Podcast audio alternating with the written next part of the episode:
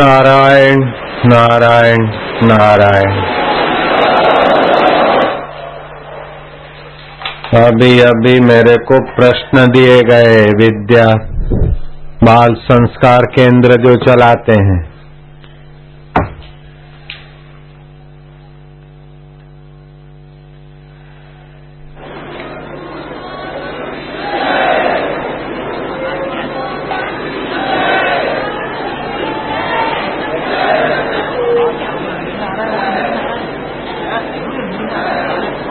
हरि हरि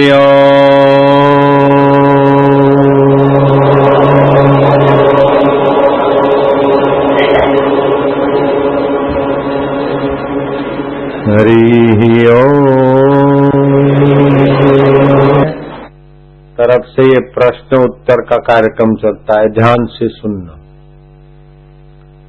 संसार में कोई सार नहीं है और जितना राग करेगा, उतना ही दुखी होगा, अशांत होगा, अयोग्य बनेगा।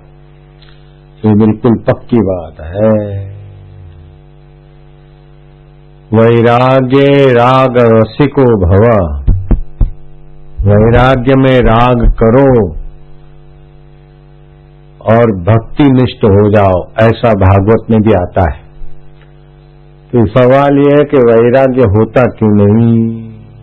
कि बार बार संसार की ठोकरें खाते हैं, ये मर गया, वो मर गई, वो मर गया। अपने को भी सब कुछ छोड़ के मरना है। और ये काम बेकार, ये ये जो भी कुछ पाप ताप करते हैं, उसके बाद पश्चाताप भी होता है। फिर भी राग के कारण न करने योग्य करते रहते हैं। तो वैराग्य क्यों नहीं टिकता? विवेक क्यों नहीं टिकता? ये इधर आगे जगह पड़ी है, पीछे वालों को, कहा रास्ता कर दो। ईश्वर की ओर पुस्तक पढ़े। कभी कभार आदमी है, माइयों को शमशान में नहीं जाना चाहिए। शमशान में जाए और देखे मुर्दे को।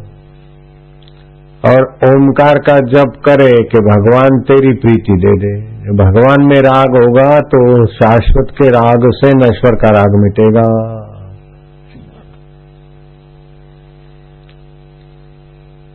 दूसरा प्रश्न है अच्छा फिर इसमें शाश्वत के राग में क्या करें कि जैसे प्राणायाम करके फिर ओमकार मंत्र है, गायत्री छंद है, परमात्मा ऋषि, अंतर्यामी, देवता, हम अंतर्यामी की प्रीति के लिए ये जब कर रहे हैं। ओम ओम ओम। ओम प्रभु प्रीति दे संसार से वैराग्य दे तेरे में राग दे दे महाराज हरि ओम ओम ओम ओम ओम ओम ओम ओम ओम ओम ओम ओम हरि ओम ओम ओम ओम ओम प्रभु ओम ओम ओम दाता ओम ओम फिर कंठ में जपे।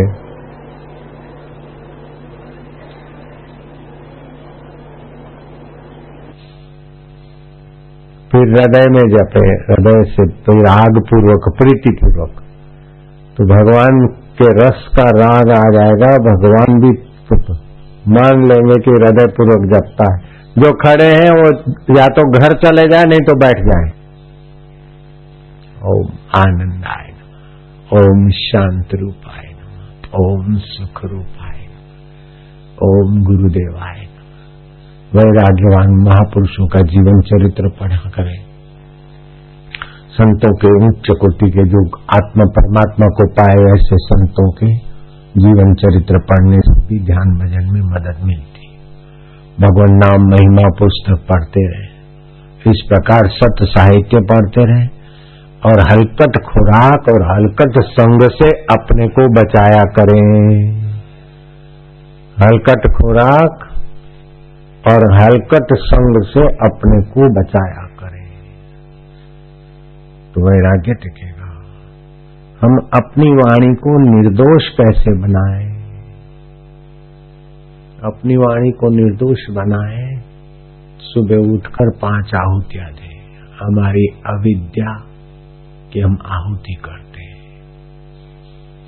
अविद्याम जो होनी स्वाहा, अस्मिता जुहोमी स्वाहा रागम जुहोमी स्वाहा द्वेषम जुहोमी स्वाहा।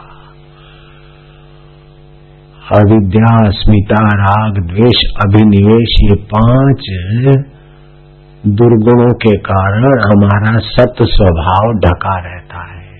इसलिए असतवाणी कटुवाणी कड़क वाणी होती है और मधुमय व्यवहार नाम की पुस्तक पढ़ के आपकी वाणी मधुर बनाने में मदद मिलेगी। तीसरा सवाल है कि ईश्वर प्राप्ति की तीव्र लगन कैसे जगे? ईश्वर प्राप्ति की तीव्र लगन कैसे जगे? इन दो प्रश्नों के उत्तर में तीसरा प्रश्न का उत्तर छुपा है।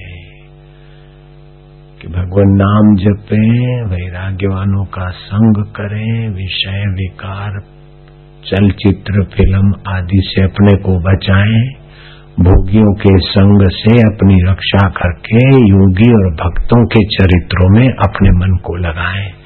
तो बेईमानी घटती जाएगी, योग्यता बढ़ती जाएगी। समझ रहे हैं? समझ रहे हैं? लंबू समझ में आ रहा है कुछ बेईमानी घटाने का तरीका भी यही है कि भगवान में प्रीति हो जाए, वैराग्य आ जाए तो बेईमानी घटेगी, नहीं तो बेईमान व्यक्ति कितना भी होशियार हो, अंत में उसका विनाश अच्छी तरह से हो जाता है। और ईमानदार आदमी कितना भी बुद्ध हो वैराग्यवान और भगवान का भक्त, जन्मजात, अंधा होकर भी इतना महान बन जाता है प्रीतम दास जी जैसे और भोगी आदमी, रागवान आदमी, आँखों वाला ग्रेजुएट होने होते हुए भी बेईमान होने के कारण इतना बुरा हाल हो जाता है कि जेल में पड़ जाते हैं। कई तिहाड़ में बैठे आँखों वाले ही हैं वे लोग। है कि नहीं? ग्रेजुएट भी है। लेकिन संसार का राग बेईमानी कराता और भगवान में प्रीति ईमानदारी ले आती है। तो ईश्वर की प्राप्ति तीव्र होने से और भी सद्गुण आने लगेंगे और सद्गुण की रक्षा करने से ईश्वर प्राप्ति में मदद मिलेगी। सेवा और साधना का संयम, संगम कैसे हो? साधना को और सेवा को, हकीकत में सेवा किसको बोलते हैं? जिसमें अपने स्वार्थ का वाहवाई का उद्देश्य न हो उसका नाम है सेवा। और वो सेवा कर्म योग है। कर्म योग भी एक साधना है। जब करते हैं तो भक्ति योग हो गया, ज्ञान सुनते विचारते तो ज्ञान हो गया, लेकिन अपने हित क्या, अपने स्वार्थ का छोड़कर दूसरों के हित में, और वो भी भगवान और समाज को जोड़ने वाली सेवा। संत और समाज को जोड़ने वाली सेवा तो परम सेवा है। तो उस सेवा से कर्म योग हो जाता है। कर्म योग एक उत्तम साधना है। वाणी को पूछ के देखो कितनी माला घुमाता है। कोई नहीं घूमती माला उसे लेकिन बहुत लोगों से आगे है वाणी की स्थिति। कई बेमान लोगों से वाणी की स्थिति बहुत आगे की। ऐसे दूसरे कई लोगों से सच्चाई से जो सेवा में लग जाते हैं, उनको जो आनंद आता है, वो माला घुमाने का ढोंग करते ऐसे कई ढोंगियों को मैं देखता हूँ। अभी लाला लाला खड़ा था। चाहे झाड़ू लगाती है शबरी भीलन तो भी उसकी साधना है। हम गुरु के द्वार पर सब्ज़ी खरीद के आते थे, बर्तन मांटते थे, चिट्ठियाँ पढ़ते थे, चिट्ठियों के उत्तर देते थे। फिर सत्संग पढ़ते थे और बापूजी उस पर व्याख्या करते थे। तो पटावाला से लेकर खास अंगत सेक्रेटरी का काम हम करते थे। हमारी सभी साधना होंगे वो। ऐसा नहीं कि हम अलग से माला घुमाने को ही बैठ जाते थे, नहीं, माला घुमाने का नियम कर लिया। सारा दिन तो माला नहीं घूमती, सारा दिन साधना नहीं होती तो कर्म योग भी साधना है, उपासना योग भी साधना है, ज्ञान योग भी साधना है। ये समझ लेना चाहिए। फिर भी हज़ार बार तो भगवान का नाम लेना ही लेना चाहिए। कम से कम हज़ार बार भगवान का नाम अर्थ सहित जपने से अनर्थ से रक्षा होती है। और भगवान का नाम अर्थ सहित जपने के बाद उसमें थोड़ा शांत हो जाए। फिर अपनी जो पुस्तकें हैं, नारायण स्तुति है, भगवान नाम महिमा है, युवा धन है अथवा निर्भय है ये जो भी पंच पंचामृत वो पढ़े वो उसी विचार में थोड़े खोए तो इस प्रकार का इरादा होने से सब ठीक होने लगता है। उद्देश्य ऊँचा हो जाए बस। ईश्वर प्राप्ति का उद्देश्य होने से बेईमानी भी छूट जाएगी, कर्म में से पलायनवादिता भी छूट जाएगी, लापरवाही भी छूट जाएगी। राम काज बिन कहा विश्राम।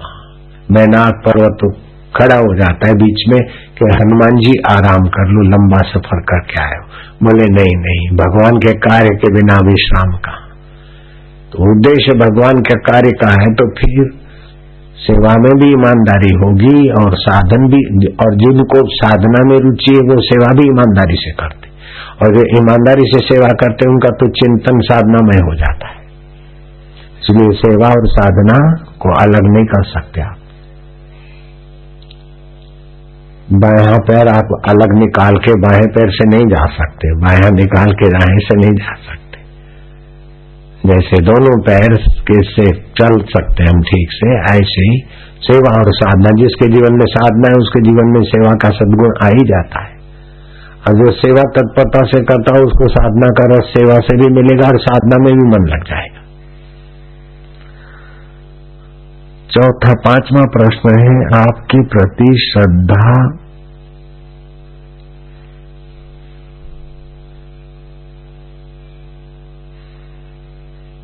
इस प्रश्न का जवाब हम नहीं देंगे।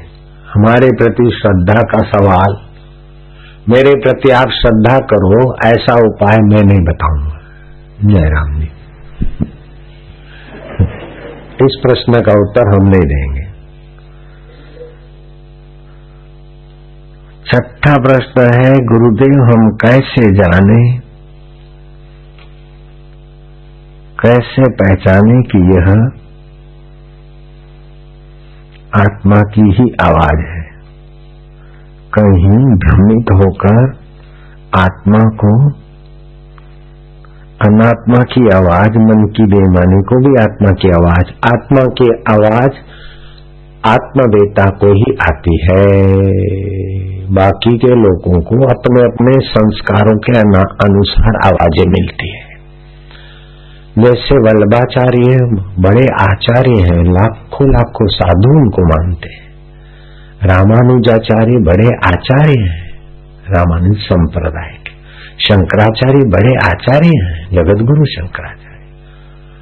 तो ये जब उन्होंने वल्लभाचार्य ने, रामानुजाचार्य ने नंबकाचार्य ने जब ग्रंथ लिखा तो उन्होंने आरंभ में कहा कि हमारा इसमें कुछ नहीं, भगवत प्रेरणा से हम लिख रहे हैं। और उन्होंने सच्चाई पूर्वक लिखा, वो झूठ बोलने वाले महापुरुष नहीं है। लेकिन तीनों के ग्रंथ, सिद्धांत अलग अलग दिखाई देते। जब भगवान की प्रेरणा से लिख रहे हैं तो भगवान तो एक है। तो वल्लभाचार्य के हृदय में जो भगवान है, वही रामानुजाचार्य के हृदय में, वही त्रम्बकाचार्य के हृदय में है। फिर उन आचार्यों के सिद्धांत अलग अलग कैसे हुए? कि भगवत प्रेरणा हुई, सद्भाव तो हुआ, लेकिन संस्कार का आईना अपना काम करता है। जैसे एक लड़का आया वो अनुष्ठान करने गया बहुत अच्छी तरह से अनुष्ठान में लगा। और बार बार अंदर से वजह बेटा शादी कर ले, जा, बेटा शादी कर ले। आया गुरु जी के पास, बोले, भगवान प्रेरणा कर रहे हैं कि गुरु जी बेटा शादी कर ले। गुरु जी ने बोला, ये भगवान प्रेरणा नहीं करता है, तेरा मन ही तेरा बाप बन जाता है, तेरे को बेटा बना रहा है, जा शादी कर ले। काम वासना भगवान की प्रेरणा का रूप ले आई। ऐसे लोभी के अंदर धन धन बढ़ा ले, ये वासना राजा को स्वप्न आया कि खूब खूब ऐसा करके अपना तिजोरी बढ़ दो, अल्लाह ताला। सुबह मंत्री को बोला कि अल्लाह ताला ने मेरे को बोला है कि अपने खजाने को छलका दो मंत्री ने कहा, ये अल्लाह ताला की प्रेरणा नहीं है, लोभ वृत्ति ने अल्लाह ताला का ढोंग किया है। तो भगवत प्रेरणा तो महाराज, भगवत प्राप्त महापुरुषों को भी होती है तो उसमें भी वो सावधान रहते हैं कि अपना संस्कार जुड़ गया है कि सचमुच में भगवत संकल्प है। इसलिए जिस किसी बात को भगवत प्रेरणा समझकर नहीं लगना चाहिए, जिस बात में अपना स्वार्थ न हो, शास्त्र सम्मत हो, महापुरुष की सम्मति हो करने में, आम आदमी के सामने करने में लज्जा न आती हो, कोई किसी का आहित न होता हो भगवत प्रेरणा किसी का आहित करने वाली नहीं होती जयराम जी की। भगवत प्रेरणा अहम पोषने वाली नहीं होती। भगवत प्रेरणा तो महाराज भगवत प्राप्त महापुरुष के द्वारा ही भगवत सत्ता निखालसता से काम करती है। बाकी तो अपन लोग तो सब अपना अपना वासना का आईना लगाकर भगवत प्रेरणा का मज़ाक उड़ाते या गलत फ़ायदा उठाते। कभी कभी सच्चा फ़ायदा भी उठाते। अंतकरण अगर साफ़ सुथरा है, तटस्थ है तो भगवत प्रेरणा भी बहुत ही ठीक से। अब सातवां प्रश्न है तुम्हारा।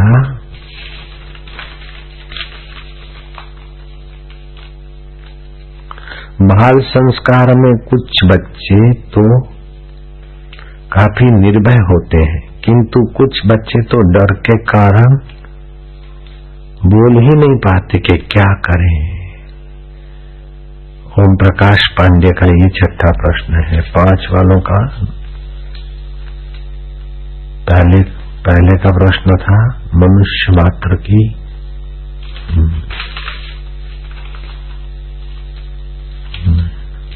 ग्यारहवा हो गया। ये सातवा प्रश्न है। जोधपुर के जोधपुर, राजस्थान, शक्ति सिंह। मनुष्य मात्र की यह है कि वह नश्वर की तरफ़ जा रहा है और फिर भी मानव मात्र के नश्वर व्यक्ति वस्तु में ही प्रीति क्यों रहती है?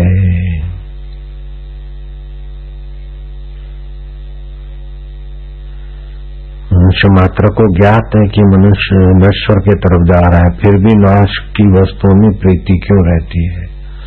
ये ज्ञात हुआ है ऊपर ऊपर से और आसक्ति है भीतर भीतर से। ये ज्ञात हुआ है, ठीक से ज्ञात नहीं हुआ है। ज्ञात हुआ है कि सांप काटता, आदमी मर जाता है। अभी सांप आ जाए तो आप मेरे से पूछेंगे, हम हटें कि नहीं हटे? पहले हट जाओगे, बाद में मेरे सामने देखोगे क्या हुआ। ये ज्ञात हुआ। अभी ज्ञात नहीं हुआ है। अभी ज्ञात नहीं हुआ है कि सब नश्वर है। ये ज्ञात करने के लिए ही सत्संग है भगवान का जप है, शमशान में मुर्दे को देखना है, वैराग्यवानों का असंग करना है। ये ज्ञात करने के लिए। ये ज्ञात हो गया तो बस बस। नश्वर नश्वर ज्ञात हो गया तो नश्वर में मन टिकेगा नहीं और शाश्वत में आए बिना रहेगा नहीं। नश्वर में मन रुकेगा नहीं और शाश्वत में आए बिना मानेगा नहीं। ये भी ज्ञात नहीं हुआ, अभी बीच में है। जब ज्ञात वालों का संग करते तो लगता है कि ज्ञात हो गया है। लेकिन जो अंधा धुंधी में संसार में बहे जा रहे हैं, उनका संग ज़्यादा है तो उसमें फिर बहे जाते हैं। इसीलिए कुछ समय निकल, निकाल के चालीस दिन का अथवा छह महीने का अनुष्ठान किया जाता है, तेरह महीने का, बारह महीने का, ताकि जो ज्ञात है वो पक्का हो जाए और जिससे जाना जाता है उस परमात्मा में स्थिति हो जाए, जागृति हो जाए। इसीलिए ये अनुष्ठान होते हमने भी चालीस दिन का अनुष्ठान किया, सात दिन फिर मौन मंदिर में बंद हो गए थे। फिर हमारे पिताजी को कंधा देकर शमशान में छोड़ने गए। अग्नि दिया, वो देखा। फिर पिता का शरीर जल रहा है तो मन को समझाया, देखो। फिर कभी कभी हम शमशान में जाते हैं। दस साल के थे, ग्यारह के। तो अभी मरेंगे तो जलाएँगे तो नहीं, कहाँ ले जाएँगे? तो बोले, जहाँ बच्चों को गाड़ते तो जहाँ बच्चे गड़े रहते वहाँ जाते हम। और अपने को बोलते के ले एक बार नहीं, कई बार गए। केली को मिल के पास में, जो शमशान है, अहमदाबाद में जहाँ हमारे पिता को जलाया, फिर वो शमशान हमने देख लिया तो हम कभी कभी शमशान में जाते और अपने मन को बोलते, ले, इधर ही आना। और फिर हम थोड़ा संस्कृत सीखने का शौक था। तो वो जिस आश्रम में संस्कृत पढ़ाते थे, उस आश्रम के पीछे साधुओं की समाधियाँ थी। जो साधु मर गए, महंत उनकी समाधि तो हम उधर जाके बैठते थे और अपने मन को बोलते थे बड़े बड़े महंत, ये इधर आ गए लोग फिर संस्कृत का हितोपदेश का एक श्लोक परीक्षा का दिन था। वो संस्कृत की परीक्षा के दिन आ रहे थे तो जरा रटने के लिए भी उधर चले गए। तो रटने के लिए चले गए तो वो श्लोक आ गया सर्वम अधितम तेन, उसने सारा अध्ययन कर लिया। तेन सर्वम अनुष्ठितम। हितोपदेश। संस्कृत के छोटा सा शुरुआती का है सर्वम अधितम तेन तेन सर्वम अनुष्ठितम ये न आशा पृथक कृत्वा नैराशा अवलंबितम उसने सारा अध्ययन कर लिया और सारे अनुष्ठान कर लिए, जिसने इच्छाएँ छोड़ दी। और इच्छा रहित हो गया। इच्छा रहित का अवलंबन हो गया। वो पढ़ते ही शांत हो गए, फिर भगवान के लिए थोड़ा आँसू बहे और फिर क्या करे?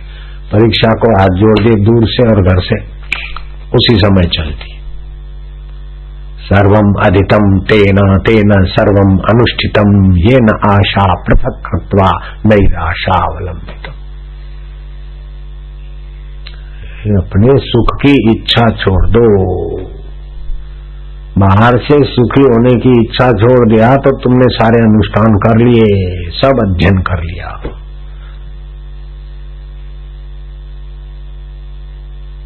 देखने का सुख, सूंघने का सुख, चखने का सुख, काम विकार, भोगने का सुख।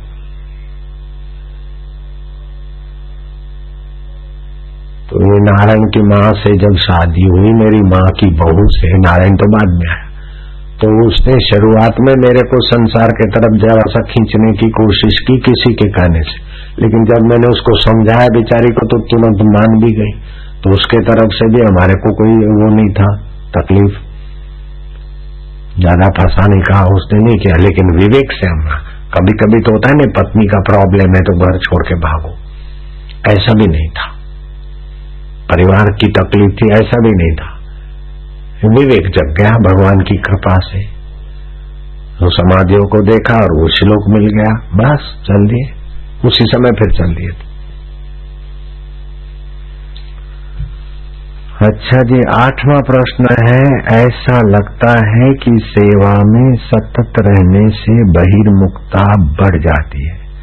अतः कृपा करके सतत अंतर्मुक्ता अपने चरणों की प्रति प्रीति और प्रेम भक्ति को कैसे बढ़ाए? सेवा में रहकर बहिर्मुक्ता बढ़ जाती है और अपने आपके चरणों में प्रीति और सतत अंतर्मुक्ता कैसी रहे, ये सवाल बिल्कुल स्वार्थ से भरा हुआ है। ये सवाल है कोरबा, अलीगढ़। किसका नाम है वो नहीं बोलूँगा, बेचारे की बात धक्की वाली। ये सवाल जो है ना, स्वार्थ से भरा हुआ सवाल है। अगर ईमानदारी से सेवा करता है तो अंतर्मुखता हो ही नहीं सकती है। सेवा अपने आप में वो बहिर्मुखता हो ही नहीं सकती। वाणी कभी कभी बीस घंटा सेवा में लगता है। कभी तेईस घंटा कभी कभी तो ये जब वो कागजात वो कुछ भरना होता है ट्रस्ट के सब इतने आश्रमों के। तो रात भर जग लेता है, लेकिन उसको कभी अनुभव नहीं होता है कि बहिर्मुख हो गया। ऐसे दूसरे कई लोग हैं, मेरा जो सेवक है मंगेगा उसको कभी नहीं होता कि मैं बहिर्मुख और उसको कभी भोजन करता हूँ, और मेरे को पता नहीं है भोजन कर रहा है, और मैं जरा आवाज़ मार दूँगा तो भोजन छोड़ के भाग के आ जाएगा। कई बार बोला है, जब भी तू भोजन करता हो, चाहे मैं दस आवाज़ लगाऊ, मत आया कर। तेरा अधिकार है भोजन करने का। भाग के आ जाता है। और कभी नहीं सोचता है अखिल कि मैं बहिर्मुख हो गया हूँ। ये तो बेईमानी का सवाल है कि हम सेवा करते करते बहिर्मुख हो जाते हैं, आपके चरणों में प्रीति हो जाए तो उल्लू के पट्टे तेरा नाम तो नहीं ले रहा हूँ कि चरणों में सेवा सेवा करना चरणों में प्रीति नहीं है। मेरे चरण क्या यहाँ यहाँ वाले ही पैर हैं क्या? अगर ये शरीर के पैर ही मेरे पैर हैं तो फिर वो पैर मेरे सच्चे नहीं है। मेरे चरण का मतलब क्या है? जहाँ से तुम्हारा अंतकरण स्फुरित होता है, वहाँ मैं बैठा हूँ, वही मेरे चरण है। स्वागत तो आपके चरणों में प्रीति हो जाए। कई लोग ऐसे बेवकूफ़ हैं कि रोज वाटिका उधर जख मारेंगे और गाड़ी पे आके गिरेंगे। उनसे तो मैं परेशान हो जाता हूँ। वो बोलेंगे, ये टूर वाले फिर मैं थर्ड क्लास मान के अपने मन को खुश रख लेता हूँ। वो टूर वाले जो लोग हैं पीछे पीछे घूमते हैं, आपके चरण में प्रीति प्रीति तो वो उनका तो थर्ड क्लास नंबर है। और यहाँ जो आश्रम में बच्चियाँ रहती है, तत्परता से इधर सेवा करती है तो उनका फ़र्स्ट क्लास में नंबर लग जाता है। वो किन्नरी है, वो दो तीन दिन से इधर रखा बड़ा अच्छी तरह से था उसको कभी नहीं होता होगा कि मैं बहिर्मुख हो गई। कई वर्षों से आश्रम में रहती है और सेवा करती थी, लेकिन मैंने उसकी सेवा में तत्परता देखी तो मैंने यहाँ अंगत सेवा में रख दी। यहाँ इधर कांच की कैबिन के तरफ़ जो सेवा आते अंगत मिलने वाले, उनके आगे। तो ये एक सवाल भी कभी कभी ऐसे सड़े गले होते हैं कि जहाँ सड़े गले स्थिति में होते वहीं से सवाल उठते नारायण नारायण नारायण नारायण। विद्यार्थियों को आत्मिक व आध्यात्मिक उन्नति के लिए शिक्षक क्या करें? सुभाष महारू।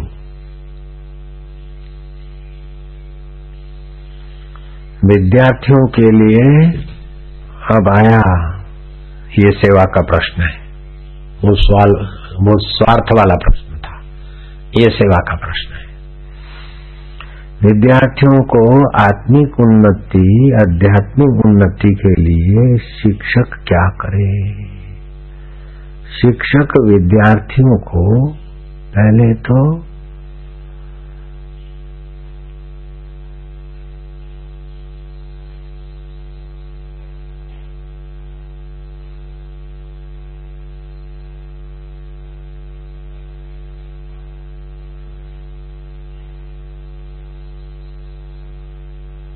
चुप होकर ईश्वर में खोकर उनके मंगल की कामना से बोलने। सीधी बात है, जैसे मैं अभी चुप हो गया। समझ गए? तो आप अगर आध्यात्मिकता में ईश्वर में शांत हो जाओगे और बच्चों का मंगल हो, वही आप बुलवाए, गुरुदेव इष्ट देव तो अपने आप फिर मैं क्या करता हूँ? मैं कहीं कोर्स करने जाता हूँ कि लोगों का भला कैसे करूँ? कोई है क्या ऐसी यूनिवर्सिटी जो मुझे वो कोर्स करा दे ताकि ये इसमें चलाऊं?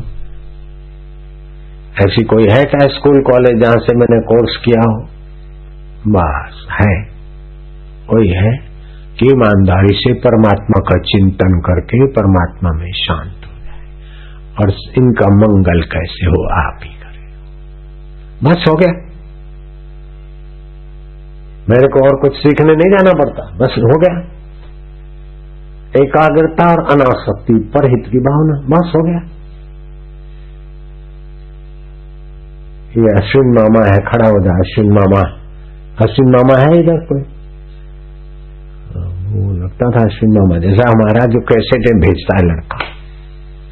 उसको मोहन मंदिर में रखा था। और साधना में कई ऐसे ऐसे तीव्र अनुभव हुए। फिर हमने देखा कि फिर उसको सेवा में लगा दिया। तो अभी जो भी सेटेलाइट में कैसेटे भेजता है उस वही संभालता, वही भेजता। मेरे को तो पता भी नहीं कौन सी, कहा कैसेट क्या जाती है, क्या। तो मेरे को कुछ नहीं, भेजता तो लोगों लोगों को लाभ हो, इस भावना से वो करता है तो नहीं तो उसने कोई ट्रेनिंग नहीं दी कहीं भी। और उसी के भेजी हुई कैसेट सारी दुनिया में दिखती। और कभी कोई विरोध भी नहीं आता, फरियाद भी नहीं आती, कोई चैलेंज भी नहीं करता। तो इसने तो कोई ट्रेनिंग भी नहीं ली और कोई ज़्यादा वो भी नहीं बड़ा इसमें उसने एमए कर दिया, या पीएचडी कर दिया। नहीं, एक साधारण साधक है अपना। तो आप इस परहित की भावना से ईश्वर में थोड़ा एकाग्र हो जाए तो फिर विद्यार्थियों का भला होगा। जो अपने स्कूलों में शिक्षक पढ़ाते ने उनके लिए भी यही सिद्धांत है। और अपने घरों में बच्चों का भला चाहते हैं, उनके लिए भी यही सिद्धांत है। और जो संत महात्मा दूसरे भक्तों का मंगल चाहते हैं, उनके लिए भी यही सिद्धांत है कि ईश्वर में शांत हो जाओ। ईमानदारी से। और आसक्ति को अलविदा दे दो। अनासक्ति और एकाग्रता, ये दो सिद्धांत अगर आपने अपना लिए तो किसी भी विषय में आपको अड़चन नहीं पड़ेगी। चाहे सत्संग करो, चाहे धंधा करो, चाहे सेवा करो, चाहे युद्ध करो, चाहे कुछ भी करो स्वामी विवेकानंद ने कहा था कि मुझे अगर फिर से पढ़ना पड़े तो मैं दो विषय पढ़ूँगा, अनासक्ति और एकाग्रता। तपाशु सर्वेशु एकाग्रता परम तप, एकाग्रता परम तप है। और अनासक्त हो गए तो त्यागात शांति निरंतर। जब परमात्मा शांति मिला तो उसके रस के आगे तुम्हारा सुगंध के रस की क्या कीमत है? काम विकार के रस की क्या कीमत है? वो तो सत्यानाश कर देता है। वाहवाई के रस की क्या कीमत है? मेरी कोई जय बोलता है तो मैं टोक देता हूँ। क्योंकि मुझे वो कोई जय बोलता है, उससे रस नहीं आता। मेरा रस में वो डिस्टर्ब करता है। मेरे को जो दूसरे के मंगल करने में जो रस आ रहा है अनाशक्ति में वासाराम बापू की जय बोलते तो मेरे को डिस्टर्ब करता है। तो मैं टोकता हूँ। नारायण नारायण, नहीं तो दूसरे लोग खुश होते हैं और जोश में आते हैं। कोई उनकी जय बोले, नारेबाजी करे, फलाने नेता की जय, फलाने गुरु की जय तो उनमें भी अपना आ जाता है। उसमें आ जाता है तो अहम ही ज़ोर पकड़ेगा। कोई अपनी जय बोले और अपने को थोड़ा उत्साह आ जाए तो ये ईश्वर का संदेश नहीं है, ये अहम की बदमाशी है। तो काय को जय बोलने के चक्कर में पड़ना? चौरासी के चक्कर से छूटने के लिए तो मनुष्य जन्म हुआ और फिर मरने वाले शरीर की जय बोलवा के चक्कर में क्यों पड़ो बाबा? और मरने वाले शरीर का नाम भी मिथ्या मिथ्या नाम के लिए मेरा नाम चले, मेरा पंथ चले, मेरी संस्था चले। इस मोह माया में पढ़कर ईश्वर से दूर होकर, लोगों का दुरुपयोग करके अपने नरकों में क्यों जाना? लोगों की श्रद्धा का दुरुपयोग करें। तभी अपनी वासना पूर्ति होगी। कोई भी वासनावान व्यक्ति उसके संपर्क वाले का शोषण के बिना नहीं रहेगा। और निर्वासनिक योगी संपर्क में आने वाले का पोषण के बिना नहीं रहेगा।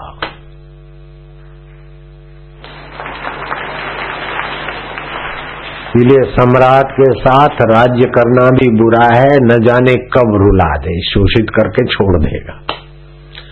और संतों के साथ, संत माना जिसके वासनाओं का अंत हो गया, ईश्वर में विश्रांति फकीरों के साथ भिक्षा, फकीर का मतलब ये नहीं भिख मंगे हाँ जिसने संशय की, फाकी की और अपने आत्मा को जाना, उसको फकीर बोलते फकीरों के साथ भिख मांग कर रहना भी अच्छा है, न जाने कब मिला दे।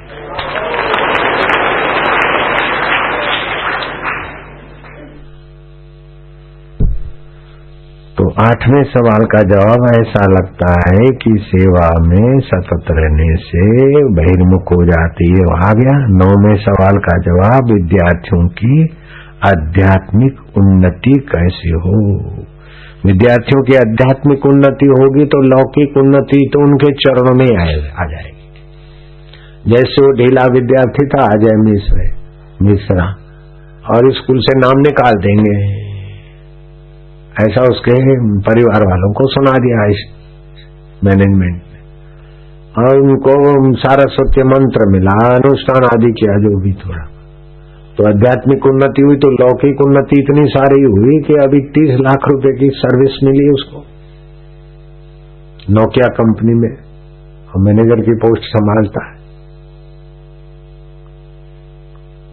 प्रोडक्टर मैनेजर की पोस्ट संभालता है global product manager Nokia company तीस लाख पगार जो विद्यार्थी स्कूल का नाम बिगाड़ेगा, ऐसे विद्यार्थी को भी सारस्वती मंत्र मिला, थोड़ी आध्यात्मिक उन्नति हुई तो भौतिक उन्नति तो उसके चरणों में। हाँ उसकी शादी के लिए न जाने कितनी कितनी पार्टियों के ऑफ़र आ रहे हैं कि हमारे यहाँ करवा दो, हमारे यहाँ करवा दो। बोले, मैं नहीं करूँगा, बापू करवाएँगे।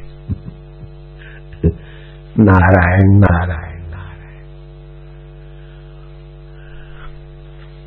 तो आध्यात्मिक उन्नति वास्तविक में आध्यात्मिक उन्नति ही उन्नति है। और आध्यात्मिक उन्नति को छोड़कर कोई भौतिक उन्नति करना चाहता है तो समझ लेना, उसके पागल कुत्ता काटा है। उसके मन को पागल कुत्ता काटा है, अहंकार काटा है। भौतिक उन्नति के तरफ़ ध्यान देते और आध्यात्मिक उन्नति के तरफ़ लापरवाह रहते हैं तो फिर रावण बनेंगे, कंस बनेंगे, हिटलर बनेंगे, सिकंदर बनेंगे। मुसलिन बनेंगे, अथवा तो फिर लादिन बन सकते हैं, जयराम जी की। आध्यात्मिक उन्नति ही सर्व दुख हारिणी और सर्व उन्नति कारिणी है। जितनी आध्यात्मिक उन्नति होंगी, उतने दुख दूर और सब चीज़ें आपके आगे हाजिर हो जाएँगे। मेरी आध्यात्मिक उन्नति हुई है, ऐसा आपको लगता है कि नहीं लगता है? लगता है। तो मेरे को भौतिक उन्नति में क्या कमी है?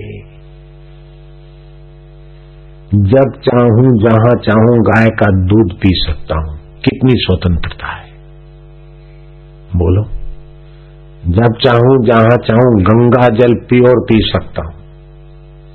और गंगा जल के बाद अभी हमने सुना कि गंगा जल से भी स्वास्थ्य के लिए चंबल का पानी है। और खाली मैंने ये शास्त्र में किसी संतों की बात सुनी, पढ़ी।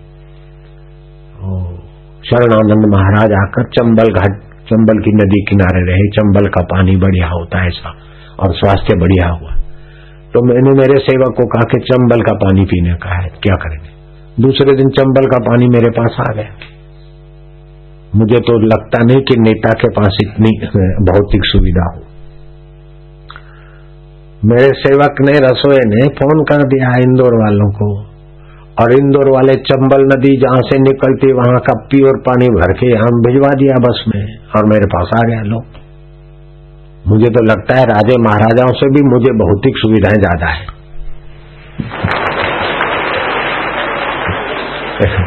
राजे महाराजाओं को तो सिक्योरिटी से क्या क्या घिरे रहना पड़ता है। और मैं तो पाकिस्तान जाऊँ, कोई यहाँ का नेता पाकिस्तान जाए तो उसे वीज़ा नहीं मिलेगी। मेरे को तो पाकिस्तान में भी जाऊँ तो मैं सत्संग करके आ जाता हूँ। जयराम जी की अपने गुजरात के नेता कोई जाए पाकिस्तान तो शायद वो पाकिस्तान वाले उनको कुल्ले खुलेआम प्रवचन करने दे कि न दे, ये सवाल रहेगा। जयराम जी की क्योंकि मुशरफ की और मोदी की नहीं बनती है, और मेरी किसी से अबणत है ही नहीं। मोदी उधर प्रवचन करने के लिए जाए तो मुशरफ वालों ने और वो भी नमाजी आएँगे, एक बजे नमाज़ पढ़ने को। मैं क्या वो आएँगे तो पढ़ लेंगे नमाज़ चुपचाप। मैदान का तो किराया दिया हुआ है, फिर क्या है? हमने तो चालू रखा। अब नमाजी हरिओम बोलने लगे कि अल्लाह हो करके मन में हो जो जहाँ भी उनको जगह थी उनके लिए जगह तो है मैदान बड़ा है। दस से बारह का प्रवचन था, मैंने पौने दो बजे तक चला। है लो जो होना है होने दो, देख लेंगे, इसका भी अनुभव कर लेंगे। तो मैं तो ज़िंदा अभी यहाँ लौट के आया हूँ। मेरे को तो किसी ने नहीं उड़ाया, किसी ने नहीं मारा, किसी ने टोका भी नहीं। और ये लिखने लगे कि बब्बा शराब ने जना क्या क्या वो तारीफ़ करने लगे मेरी तो। वहाँ की मीडिया वाले। ये आध्यात्मिक उन्नति है तो अपने लोग तो प्यार करते हैं, लेकिन अपनी जाति वाले भी प्रेम करते दूसरी जाति वाले भी करते हिंदुओं में भी कई जातियाँ हैं। लेकिन मुसलमान जाति वाले भी प्रेम करते हैं और ईसाई वाले भी प्रेम करते हैं। पारसी लोग भी मुझे प्रेम करते, मेरे शिष्य हैं। इतना प्रेम करते कि मेरे चेले बन जाते हैं। प्रेम की भी पराकाष्ठा है, चेला बनना मतलब अपने आप को दे देना है, तन मन धन, गुरु के आधीन, गुरु के हो गया। पारसी का क्या नाम है?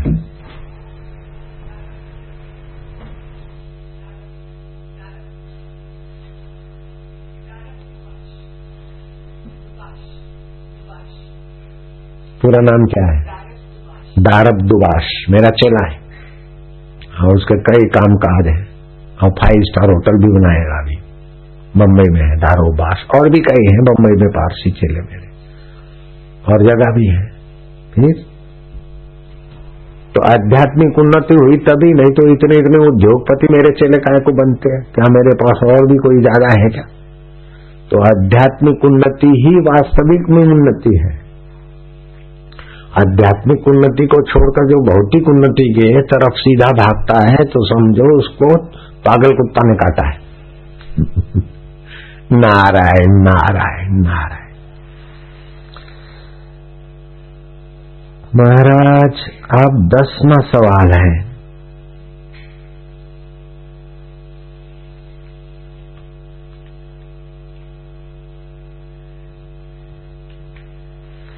ध्यान में बच्चों को यौगिक क्रियाएँ होने लगे तो उन्हें नियंत्रित कैसे करें? यौगिक क्रियाएँ होती तो बहुत ऊँची बात है। और बच्चे के माँ बापों को पहले विश्वास में ले लो। ज्ञानेश्वरी गीता के छठे अध्याय के दसवें और ग्यारहवें श्लोक में इसकी महिमा आती है। योगी पहले आड़े टेढ़े रस्तों पे चलते हैं, जब महामाया प्रसन्न होती और आद्य शक्ति, कुंडली शक्ति जागृत होती तो प्राण उत्थान होता है। फिर कभी हँसी तो कभी रुदन तो कभी नृत्य तो कभी भयंकर आवाजी तो कभी क्या? बड़े बड़े देखकर डर जाए, ऐसा होता है। तो ज्ञानेश्वरी गीता में उसकी व्याख्या में लिखा है कि भगवान शिव भी इसी रास्ते से अभी तक समाधि में थे ये राजमार्ग है। ये शरीर के सारे सुषुप्त केंद्रों को सुविकसित करने वाला मार्ग तो इसके लिए तो राजे महाराजे राज छुपकर चले जाते थे और बच्चों को तो बाल संस्कार में मुफ़्त में ये प्रसाद मिल रहा है। तो ये होने दे और नियंत्रण क्या करना है? समय हो जाए, तब तक होने दे। बाद में फिर उनको अब नाम बुला बुला के फलाने, जाग जाओ जाग जाओ, शांत हो जाओ। ओम शांति। अथवा सिर पर हल्की सी ठपली मारे। और कुछ योगिक क्रियाएँ जिन बच्चों को होती है, उनके शिक्षकों को थोड़ा योग साधना में आगे चलना चाहिए, ताकि उनके अनुभव शिक्षकों के अनुभव विद्यार्थियों के काम में आए। और फिर उन विद्यार्थियों को यहाँ पर ध्यान करने के लिए प्रेरित करें तो तुरंत नियंत्रित हो जाएँगे। लेकिन वो पहले नीचे के केंद्र सुविकसित होंगे तो विशेष लाभ होगा। और यहाँ होंगे तो ये लाभ होगा, लेकिन गंभीरता पूर्वक का लाभ होगा, वो हास्य आनंद सहित का होगा।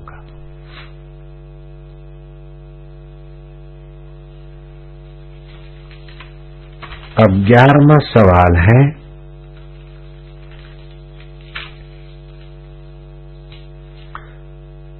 बाल संस्कार में कुछ बच्चे ये ओम प्रकाश पांडे का है।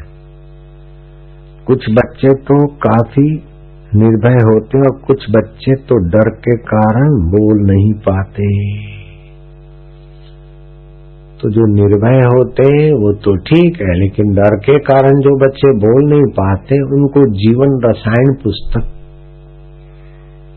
दिलवा दो। वो पढ़े और प्राणायाम करें, सौ दस अनुलोम विलोम कर ले, फिर सात कुंभक करे, बहिर्कुंभक, अभ्यंतर कुंभक। और फिर ओमकार का गुंजन करे। बस, कितना भी डरपोक बच्चा होगा, निर्भीक हो जाएगा। और लेट कर योनि को सकोड़ा फैलाया सकोड़ा फैलाया।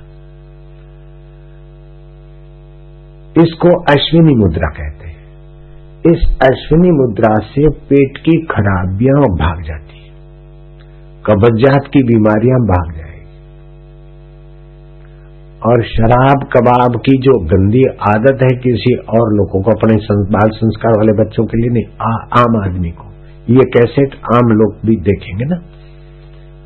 तो शराब कबाब की गंदी आदत जो आप गंदी आदतों से फंसे उसको, उसमें से छूटने के लिए भी युवाधन पुस्तक, जीवन विकास पुस्तक का थोड़ा आश्रय ले लें और ये योनि संकोचन प्रसारण संकोचन प्रसारण पचास साठ बार किया लेट कर, सुबह। तो कब्जात की बीमारी, पेट की तकलीफें और पाचन तंत्र ठीक होने से आम की बीमारियाँ भी ठीक और वात, पीत और कफ त्रिदोष नाश हो जाएगी युवा धन पुस्तक का आश्रय ले, जीवन विकास पुस्तक का बार बार पढ़े इन दोनों पुस्तकों को, और प्राणायाम करें और अश्विनी मुद्रा इसको बोलते हैं। शौच जाने की गुदा को संकोचा प्रसारण किया। अश्विनी मुद्रा इसको संकोचन को अश्विनी मुद्रा इसलिए कहते हैं कि घोड़ा इसका बड़ा फ़ायदा है घोड़ा जब पेट साफ़ करने की घड़ी आती है तो वो फिर संकोचन करता है। इसीलिए सब इलेक्ट्रिकल मशीनों में भी घोड़े का यश गाया जाता है। एक हॉर्स पावर दो हॉर्स पावर पाँच हॉर्स पावर पचास हॉर्स पावर और से इतना प्रसिद्ध हो गया अश्विनी मुद्रा से, जयराम जी की। समझ गए बात को? ताकत बढ़ेगी, स्वास्थ्य बढ़ेगा। एक पशु संकोचन करता है तो उसके नाम की मोटरें करोड़ों बन गई। हॉर्स पावर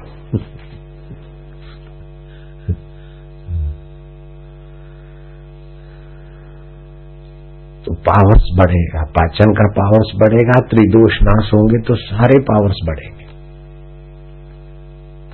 हॉर्स मुद्रा करो तो हॉर्स पावर बढ़ेगा। समझ गए बात को?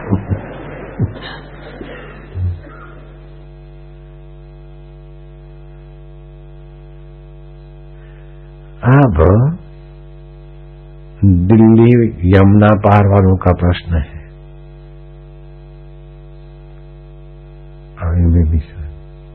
साधक का जीवन बीच में ही झूले खाता रहता है।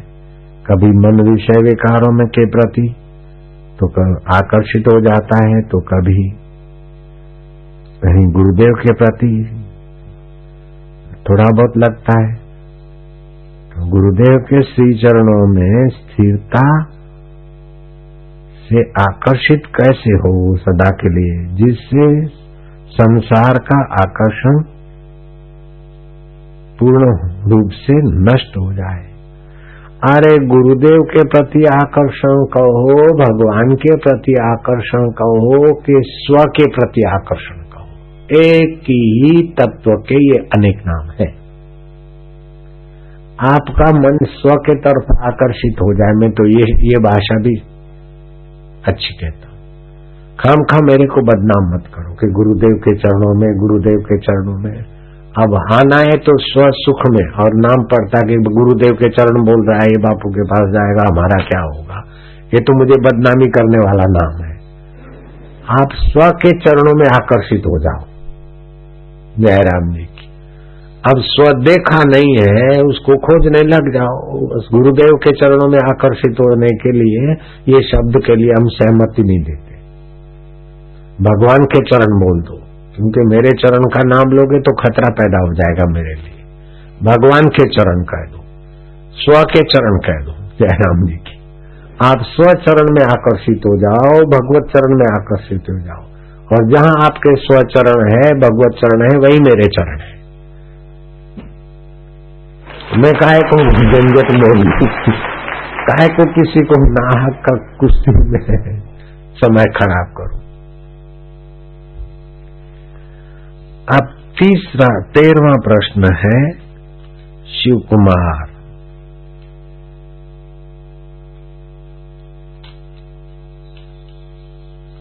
बिहार। विद्यार्थी में सत्वगुण कैसे बढ़े? बढ़िया प्रश्न है। रजोतमोगुण से रक्षा कैसे हो? सत्वात संजायते ज्ञानम। ये विद्यार्थियों के लिए अमृतमय प्रश्न है। विद्यार्थियों में सत्वगुण बढ़ेगा तो उनको ज़्यादा रटना नहीं पड़ेगा, ज़्यादा शिक्षक की गुलामी नहीं करनी पड़ेगी। और विद्यार्थी ऐसा बन जाएगा, महाराज माँ बाप का तो होनहार होगा, पड़ोस का होनहार होगा, राज्य का होनहार होगा, देश का होनहार होगा, विश्व के लिए होनहार हो जाएगा। अगर विद्यार्थी का सत्वगुण बढ़ाने पर ध्यान आ जाए सत्वात संजायते ज्ञानम। सत्वगुण से तो दिव्य ज्ञान जो प्रकृति के पेट में छुपा है वो प्रकट हो जाता है। मैं तीसरी पढ़ा हूँ। चौथी में तो हम जा नहीं पाए, पिताजी मर गए, हमने फिर धंधा संभाला।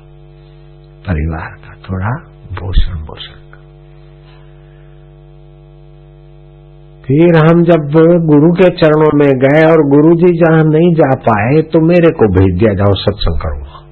कानपुर में। और कानपुर में अखिल भारतीय रामायण वेदांत सम्मेलन था, उसमें सौ, दो सौ बड़े बड़े मंडलेश्वर जगत गुरु ये वो संत आए थे। अब उनमें मेरे को प्रवचन करना है। अब मैं कितना पढ़ा हूँ, बोलना मत किसी को। तो जब अलाउंसर, अलाउंसमेंट करता था तो बोलता था कि फलाने फलाने महामंडलेश्वर साहित्य आचार्य वेदांत आचार्य, उनकी उपाधियाँ बोलते थे और मेरे लिए पूछा कि आपके लिए मैं क्या बस में तो लीलासा रहे हो। तो क्या आसाराम महाराज लीलासा के शिष्य अब आपको प्रवचन प्रवचन में तो लोगों को थोड़ा गुरु की प्रसादी से अच्छा लगता था, लेकिन मेरे को वहाँ के अपने भी कुछ टाइटल हो तो अच्छा लगे। अपने भी कुछ उपाधियाँ ले आए। तो मैं गर्मियों के दिन थे और गुरु जी की तो सम्मति होती थी, गर्मियों के दिनों में हिमालय के तरफ़ तो आपको मैं सच बताता हूँ। ऋषिकेश में राघवेंद्र दर्शन महाविद्यालय। अभी भी होगा या तुम आज से पाँच सात साल तक तो था। ऋषिकेश में शिवानंद डिवाइन लाइफ के आश्रम के नीचे। दर्शन महाविद्यालय। राघवाचार्य उनके संस्थापक थे। तो मैं उनके पास गया। मैं क्या मेरे को वेदांताचार्य बनना उन्होंने भर्ती कर लिया। भर्ती कर लिया तो वेदांताचार्य सीधा, तीसरी वाला सीधा वेदांताचार्य इक्वल एमए हाँ मैं हो गया भर्ती। भर्ती हो गया तो वहाँ ब्रह्मसूत्र भगवत गीता और उपनिषदों की बड़े बड़े आचार्यों की व्याख्याएँ होती है और समझना होता है उस पर फिर आगे बढ़ना होता है। बिल्कुल मेरे अनुभव की बात आपको बताऊँ एक दिन, दो दिन, तीन दिन हम वेदांताचार्य बनने वाले विद्यार्थियों के बीच रहे और हमने बराबर पढ़ा और हमने प्रश्नोत्तर का भी संतोष कारक हुआ। चौथे के पाँचवें दिन एक साधु मेरे को गंगा किनारे मिला, मेरे सामने देखने लगा। मेरी भी नज़र गई कि मेरे सामने देख रहे, मैं दोपहर को नहाने को जाता था। तो मैं जरा उनके सामने देखा तो वो हंस पड़े तो मैं भी हंसा। तो निकटता बातचीत होते होते मित्रता हो गई। तो दो दिन की मित्रता, तीन दिन की मित्रता में हो गया तो वो एमबीबीएस किए हुए थे और वो सब छोड़कर साधु बन गए थे। और वहाँ शिवानंद डिवाइन लाइफ में रहते थे। और उनकी कोई अच्छी स्थिति थी और फिर वहाँ से भी छोड़कर स्वतंत्र फक्करशाही से रहते थे जैसे भी। तो मेरी उनकी मित्रता हो गई तो मेरे को वो पूछते थे कि अच्छा तो आप वेदांताचार्य बनने को है। क्या महाराज, बनना, करना तो ये सब बेवकूफ़ी की बात है, लेकिन व्यवहार में थोड़ा टाइटल होता है तो अच्छा लगता है, इसीलिए मैं कहते चला कर ले। अच्छा अच्छा ठीक है। फिर एक दिन हमारे आचार्य पढ़ा रहे थे तो वल्लभाचार्य की व्याख्या, फिर शंकराचार्य जी की व्याख्या, रामानुजाचार्य की व्याख्या गीता की। तो उसमें गीता के छठे अध्याय पर जब व्याख्याओं पर हुआ तो हमने थोड़ा तो मेरा आचार्य बोला कि आप वेदांताचार्य की परीक्षा दिए हुए हैं क्या? आप वेदांताचार्य हैं क्या? मैं क्या नहीं, वेदांताचार्य बनने के लिए मैं यहाँ भर्ती हुआ बोले भाई तुम तो इतनी व्याख्या कर रहे हो ऐसी। फिर शाम को नहाने को गया तो साधु ने कहा, अभी तक अभी अभी तक रहे हो वेदांताचार्य मैं क्या नहीं हो गया? नहीं बन रहा डिग्री नहीं चाहिए, डिग्री नहीं चाहिए। मेरे पढ़ाने वाले मेरे बोलते थे आप तो कहीं नारायण। ऐसे ही हुआ रामकृष्ण को भी एक बार ऐसी इच्छा हो गई थी कि माँ बड़े बड़े विद्या बड़े बड़े आचार्य आते मेरे से प्रश्न करते हो मैं तो पढ़ा नहीं और मेरे को विद्या पढ़ने के लिए क्या करना चाहिए क्या ऐसा करके माँ को प्रार्थना किया। और स्वप्न आया कि कोई कचरा है और उसमें कई कीड़े खत बता रहे हाँ, फिर माँ ने देखा है कि मैं विद्वान हूँ मैं फलाना हूँ ये फिर मरने के बाद ऐसे कूड़े करकट में कीड़े हो गए छटपटाते बोला, ऐसी विद्या चाहिए? तो रामकृष्ण ने क्षमा याचना की, नहीं नहीं, माँ, जो तू दे, वही ठीक है, मेरे को नहीं चाहिए। तो नहीं चाहिए तो फिर माँ ने जो दिया कि अभी तक रामकृष्ण के वचन बड़े बड़े विद्वानों को भी काम आते तो आध्यात्मिक ईमानदारी की जो उन्नति है, उसके आगे बाहर के प्रमाण पत्र और सर्टिफिकेटों की कोई आवश्यकता ही नहीं रहती। आध्यात्मिक उन्नति अगर ईमानदारी से हो गई तो आपका अंतर प्रकाश इतना होता है कि महाराज,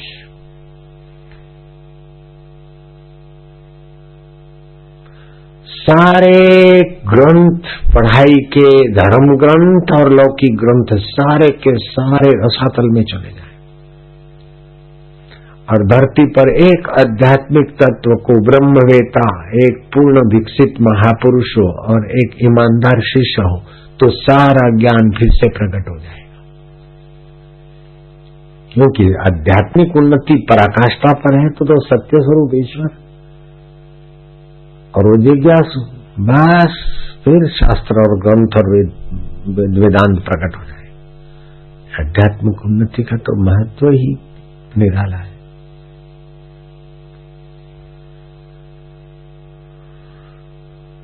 विद्यार्थी में सत्वगुण कैसे आए? ये सवाल था कि प्याज, लहसुन, मूली आदि तमोगुण बढ़ाते, उनसे वो परहेज करे। दूसरा, सूर्योदय के पहले स्नान करने का आग्रह बासी भोजन ना भगवान नाम जप करे तो सत्व गुण बढ़ जाएगा। भगवत ध्यान, भगवत जिस किसी को फिर हल्की वस्तु या हल्के विचार वाले को स्पर्श से अपने को बचाए। केवल विद्यार्थी को सत्व गुण आए, ये बात पर भी मैं इतना राज़ी नहीं होता हूँ। हम सभी को सत्व गुण की ज़रूरत है। आपको जितने ज्ञान की ज़रूरत है, उतना तो आपने सुन लिया है, खूब सुन लिया है। सत्वगुण नहीं है, इसीलिए टिकते नहीं।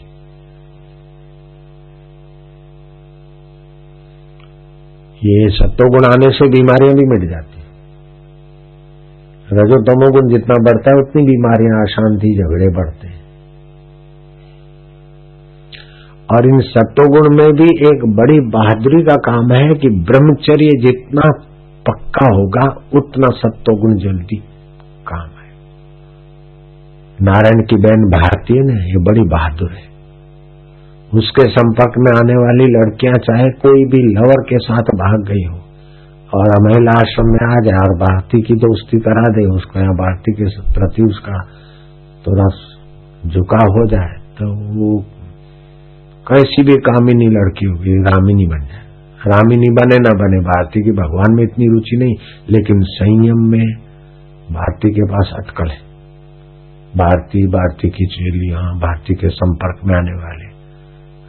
संयम में भारती। ऐसी पट्टी पढ़ा देगी, जो लवर को लेके भागने वाली है और भारती के संपर्क में आ गई तो तेरी बेटी सुधर जाएगी। ऐसी बहादुर है। नारायण नारायण, लेकिन मैं उसको ऐसा इसी बहादुरी पर उसको कोई ज़्यादा, उसको प्यार नहीं करता हूँ। मैं तो डांटता रहता हूँ। कोई छोटा सा गुण है तो उसमें क्या है? और भी विकसित हो। वहीं से उसकी खाली वाहवाही करके सिर पे चढ़ा देने का मैं सिद्धांत नहीं जानता हूँ। मैं तो उसको डांटता ही रहता हूँ। क्या है तो दस बीस आदमी या हज़ार आदमी वो बापू की बेटी होने के कारण लोग मान देते हैं। क्या है? पुजवाने के चक्कर में पड़ी है। मैं तो टोकता रहता हूँ। सिद्धांत के अनुसार चलना चाहिए। है? हाँ। पूरा सिद्धांत पर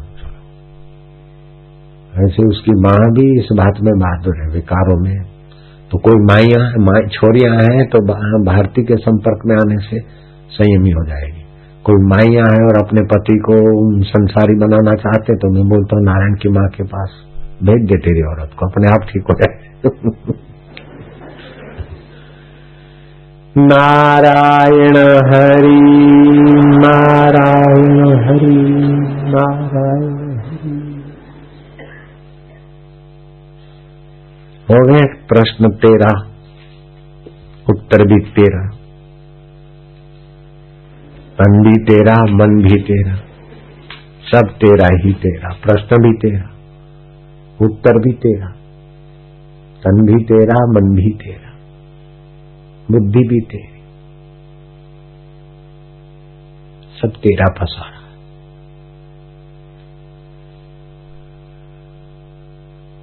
विद्यार्थियों को इष्ट देव पर गुरुदेव पर एक तक सुरेश सुरेश का संपर्क तो देखो सुरेश का कैसा आध्यात्मिक उन्नति के साथ लौकिक यश कैसा बढ़ गया। अभी जहाज़ में सुरेश जाएगा कुंभ मेले में अब साधु कई, कोई कोई विरला जाता होगा जहाज़ में। सुरेश जा रहे विरलों में। गुरु तो गुड़ रहेगा चेला पहले पहुंचेगा जहाज़ में।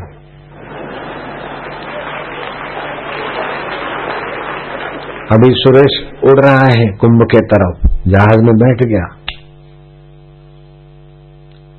अभी सुरेश यहाँ थे ना? मैंने ठे बोलता हूँ, बहुवचन में बोला हूँ सुरेश। कहा तो बीड़ी फूकता था पिक्चर देखता था और घर में सोने के लिए नई जगह थी और फुटपाथ पे सोता था। और उसके लिए मैं बोलता हूँ, सुरेश अभी यहाँ थे। अभी वो जा रहे हैं कुंभ मेले में सत्संग करने को। जहाज़ में है अभी। दिल्ली की तरफ़ उड़ान भर चुका उसका जहाज़।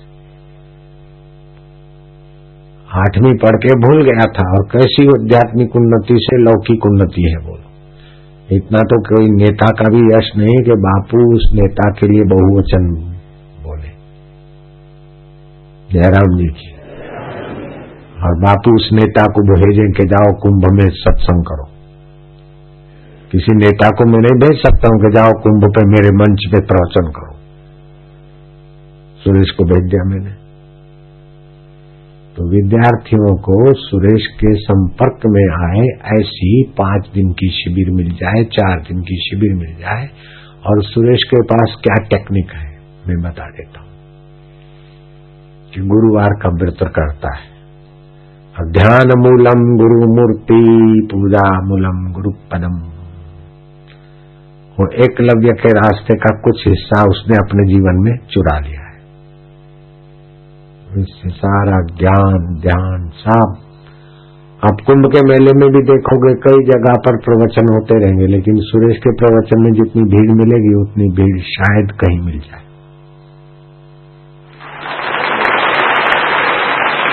सुरेश के सत्संग में जितने पुण्यात्मा और सत्संगी एकत्रित होंगे, उतने एकत्रित शायद किसी पंडाल में होते होंगे, मुझे पता नहीं। लेकिन बहुत सारे पंडालों में तो नहीं होंगे। जितने सुरेश के पंडाल में होंगे। समझो पाँच सौ पंडाल है, प्रवचन चल रहा है। तो चार सौ नब्बे पंडालों में तो सुरेश का नंबर आगे होगा। बाकी दस पंडालों में चेक करना पड़ेगा। नारायण, दस में से कौन सुरेश से आगे? पाँच सौ पंडालों में मानो सत्संग प्रवचन होते हैं, कुंभ मेला है। तो उसमें चार सौ नब्बे में तो सुरेश के पास भीड़ ज़्यादा होगी बाकी दस को चेक करने के लिए रखना पड़ेगा। उसमें दस में कौन एक सुरेश से आगे है, ये देखना पड़ेगा। समझ गए? हो सकता कि सुरेश की बराबरी में हो, अथवा सुरेश के आगे हो, नहीं तो सुरेश को ही उसने आगे कर दिया हो। ऐसा भी हो सकता क्योंकि उनके पास बहुत भीड़ है, बहुत भीड़ है तो उनके पास बारह हज़ार आदमी और सुरेश का पास पंद्रह हो तो भी आगे हो गया। उनके पास पच्चीस हज़ार आदमी और सुरेश के पास सत्ताईस हज़ार हो। ऐसा हो सकता है। अथवा सुरेश के पास पच्चीस हो, उनके पास छब्बीस हो, अट्ठाईस हो, ऐसा भी हो सकता